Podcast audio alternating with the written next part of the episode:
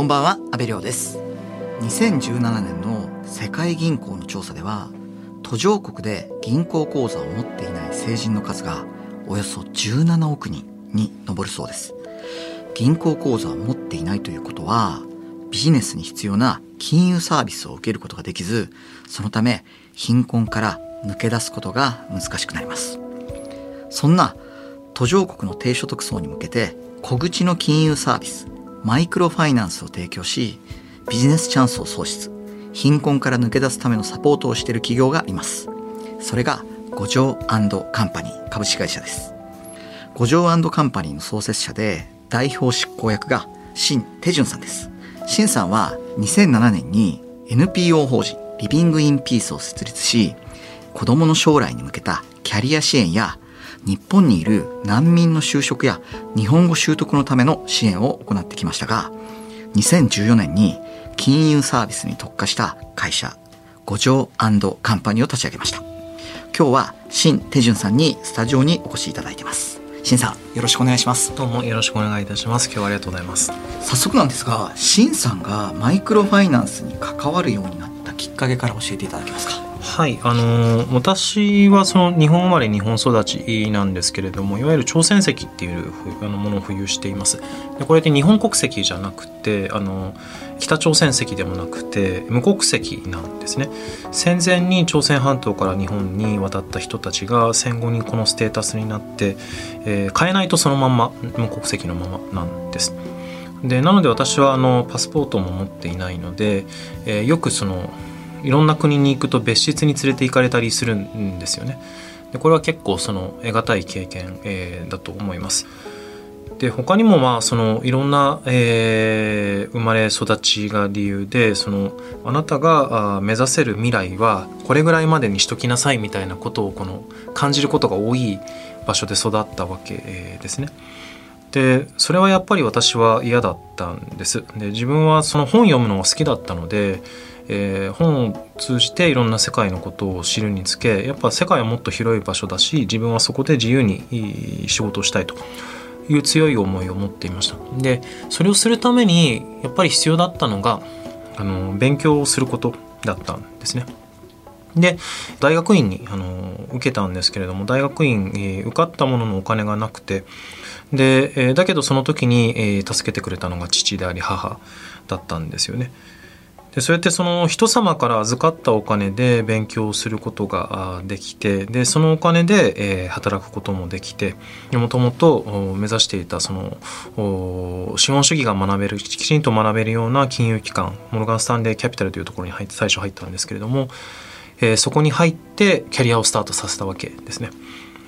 で私がその資本主義ちゃんと学びたいと思ったのは人権弁護士もともとなろうと思っていたもののその人権も重要なんですけれども資本主義をちゃんと勉強しないと社会変革ってあんまできないなというのを大学生の時に感じたから、えー金融機関入ったんですがその初心を忘れないということで2007年に NPO を自分で作ってで週末とか夜中とか休暇ですねを使って NPO の活動をして、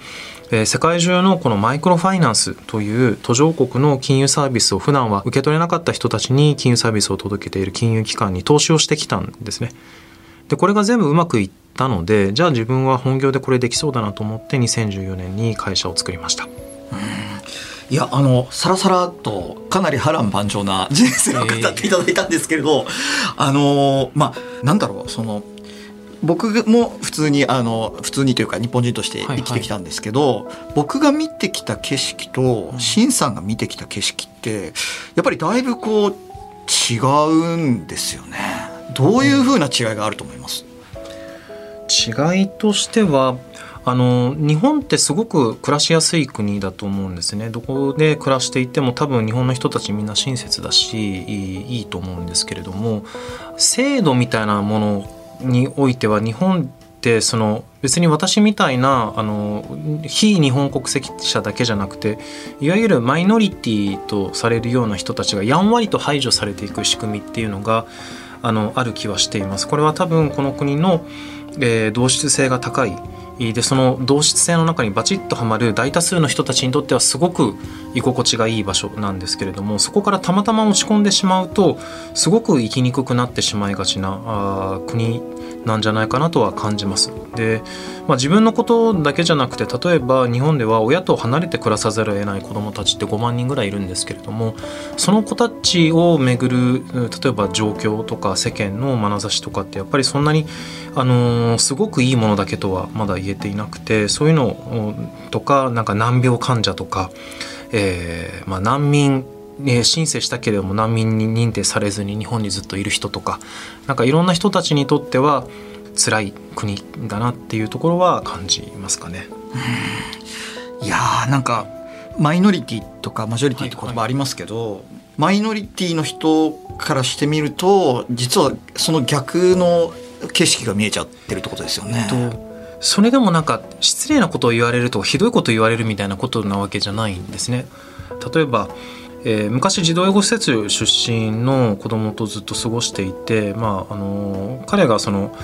えー、一人暮らしするという時があったんですね。でその時に借りられなかったんですよなぜかというと保証人がいない。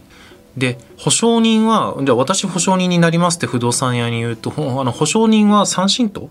えー、2審とか3審とまでじゃなきゃダメでそれ以外は受け付けませんって言ったんですよね。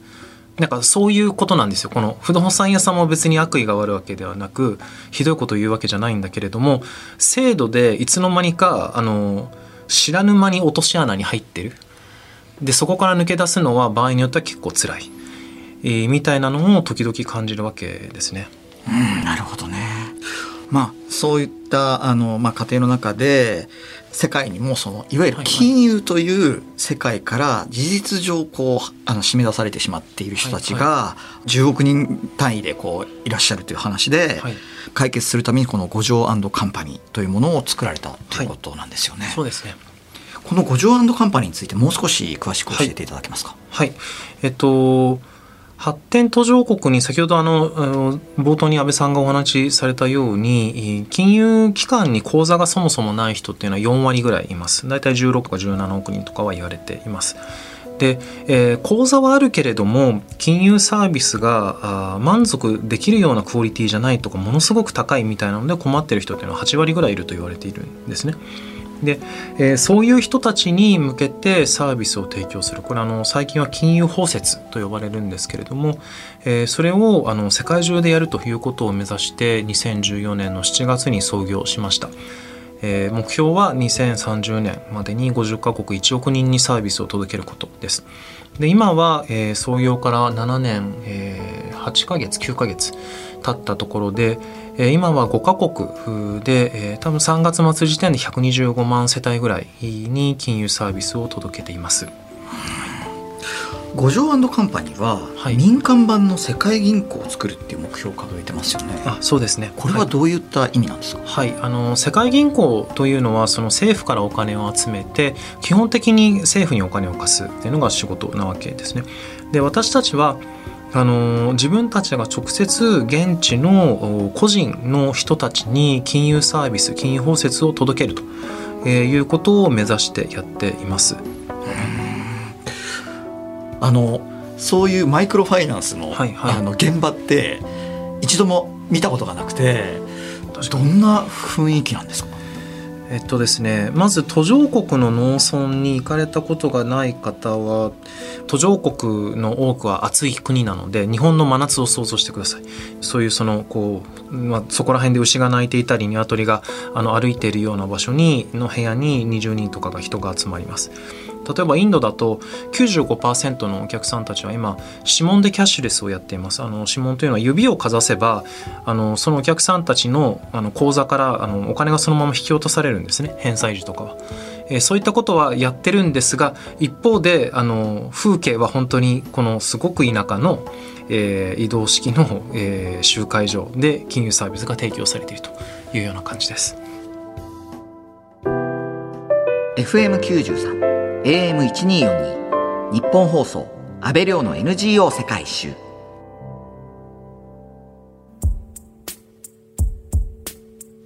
今日は五条カンパニー株式会社創設者で代表執行役の新手順さんにお話を伺っています。五条カンパニーが融資を提供するターゲットについて改めて教えていただけますか？はい、えーと、私ども現時点でお客さんは女性がほとんどです。で、えー、まあ、いろんな理由があるんですけれどもまずお母さんたちがお金を稼ぐっていうことが起きれば家族のいろんなバランスが変わってくるんですね。これはあの別にお父さんがあまり深く物事を考えないとかお父さん稼いだお金飲みに使っちゃうとか言ってるわけじゃなくて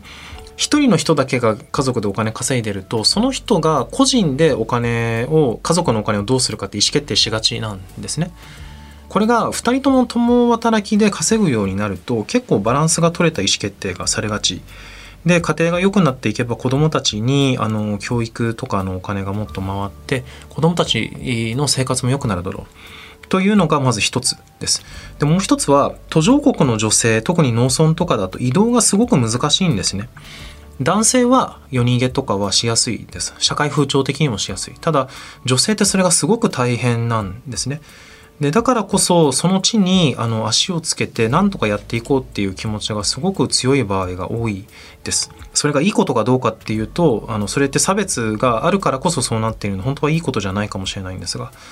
でですので、まあ、そういった女性に融資をしていくことで社会も良くなっていくしビジネスとしても返済率が低くなりがちというのが私たちが思っていたことです。私たちのお客様のほとんどが1日1.9ドルから5.5ドル未満日本円にするとまあ200円から600円ぐらいで暮らしている人たちです。あのそういった方々って、まあ、全体でどれぐらいいらっしゃると思います？はいあの発展途上国全体ですごくざっくりというと1日600円以上で暮らしている人っていうのは2割です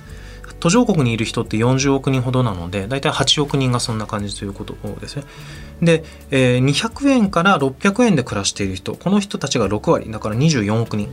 で200円未満の人というのが全体として2割でこの人たちが大体8億人ぐらいいるというふうに言われています。なかなかこの200円以下で1日暮らすという方が10億人以上いるっていうのはなかなか想像しがたいんですけどそれが現実ってことですよね。まあなんか一緒に生活してみるとだいぶイメージがつくんですけれども私はあの新しく仕事をする村とかだとその暮らし一回まあ暮らしを知りたいのであのそういうあんまり豊かでない農村とかのお家に泊めてもらうっていうことが多いんですけれども一緒に時間を過ごしているとはこういう生活感覚なのかっていうのはあの分かりますね。はい実際融資を受けた人たちは、はい、どんなことにこのお金を使っていくんですか、はい、あの基本的に事業向け、えー、です。ただもちろんお金に色はないので冠婚葬祭とか、えー、病院とかあのいろんなものに使われるんですけれどもただ基本的に私たちは事業を現時点でやってる人たちに融資をすることがほとんどです。もしくは働いてる人ですね。あので、えー、事業ということでいうと例えば鶏を買えば鶏って500円で買うとそのあ500円ぐらいで売ってるんですけど卵200個産むんですね。で卵200個って大体2000円ぐらいで売れるんですよ。100羽買うと、え、20万円ぐらいの収益になるわけですね。でそういうこう家畜を買うとかまあ、豚とか牛とかも買われますしであとはその農業に使うとか小さいお店をするとか、えー、そのミシンを買って手工業をするとかそういう人たちに、えー、融資をしています。まあ、そういった国々がたくさんあってカンボジアスリランカミャンマーなどにも事業拡大されているということなんですが、はい、活動を展開する国はどういうふうに決めてるんですか、はい、あの一番最初はあの最初に始めたのがこのカンボジアスリランカミャンマーなんですけれどもやっぱりあの日本で会社を設立したので、えー、行きやすい。何かあった時にすぐ行けるっていうのはまず一つでした。であとは失敗しなさそうな国あと小さいお金で始められそうな国ということで選んだ次第です。まあ、今はねこのうちスリランカとミャンマーちょっと大変な状況ですけれども、まあ、特にカンボジアは通貨がドルで、えー、規制もすごくその安定していて、まあ、大丈夫だろうなと思ったというのがカンボジアで、えー、始めた理由ですね。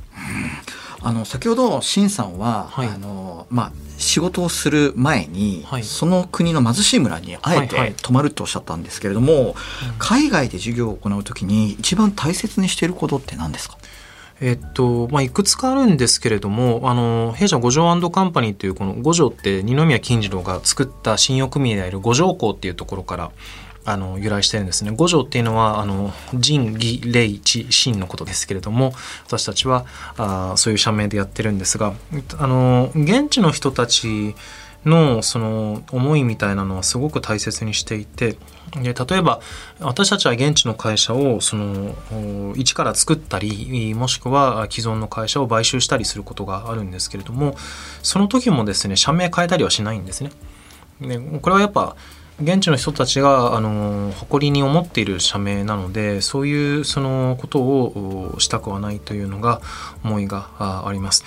もちろん経営という観点で言うと強くしなければいけないところは結構あるのでそのあたりはあの厳しくはやっています私たちはそのエンドのお客さんのために働いてるんですねでそのためには現地の経営人材に関してはすごく厳しく見て選んで人を貼り付けてやっています。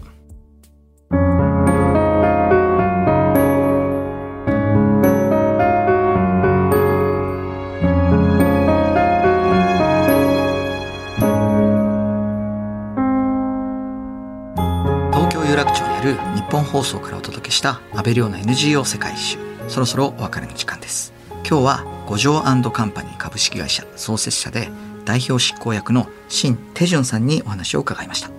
最後に新さんが世界の貧困層を救うべくビジネスを続けてきた原動力を教えていただけますか？はいあのそうですね。この貧困という言葉とかは物質的に足りていないっていうのはそうなんですけれどもそれで本当に困ってるかどうかっていうのは私はちょっとよく分からなくなる時は正直あります。あの所得が少ない人でさえその人たちの村とかお家に泊めてもらうとこういう人たちの方がはるかに精神的に豊かだったりすごくその寛容だったり、えー、人に対してその自分の持ってるお金のなんか半分とかを簡単にその人に寄付したりするわけですね。だからこの人たちのあのお手伝いをしてるっていうさせてもらってるっていうイメージです。救うことは他人が他人を救うことはできないと思うんですね。よりはその人たちが自分で、え自分の生活を勝ち取るお手伝いぐらいの気持ちでやっています。でそれは私自身もそうで自分自身が生まれた時にいろんな自分にはコントロールできないものによって不条理を経験したわけですけれども周りの人は手伝ってくれましたが結局最後はその状況を抜け出すのって自分の努力なんですね。で、えー、そういったいろんな理由で努力ができないとか努力してもなんとかならないみたいな人たちがいるのでそれを取り除くということをしていきたいと思っています。でそのためにはまずは金融サービスが全ての人が使える状態を作るというのは大切だと思っているのでそれを実現したいと思っている次第です。この続きは次回にお伺いしたいと思います。しんさん次回もよろしくお願いします。はい。よろしくお願いします。ありがとうございました。ここまでのお相手は阿部亮でした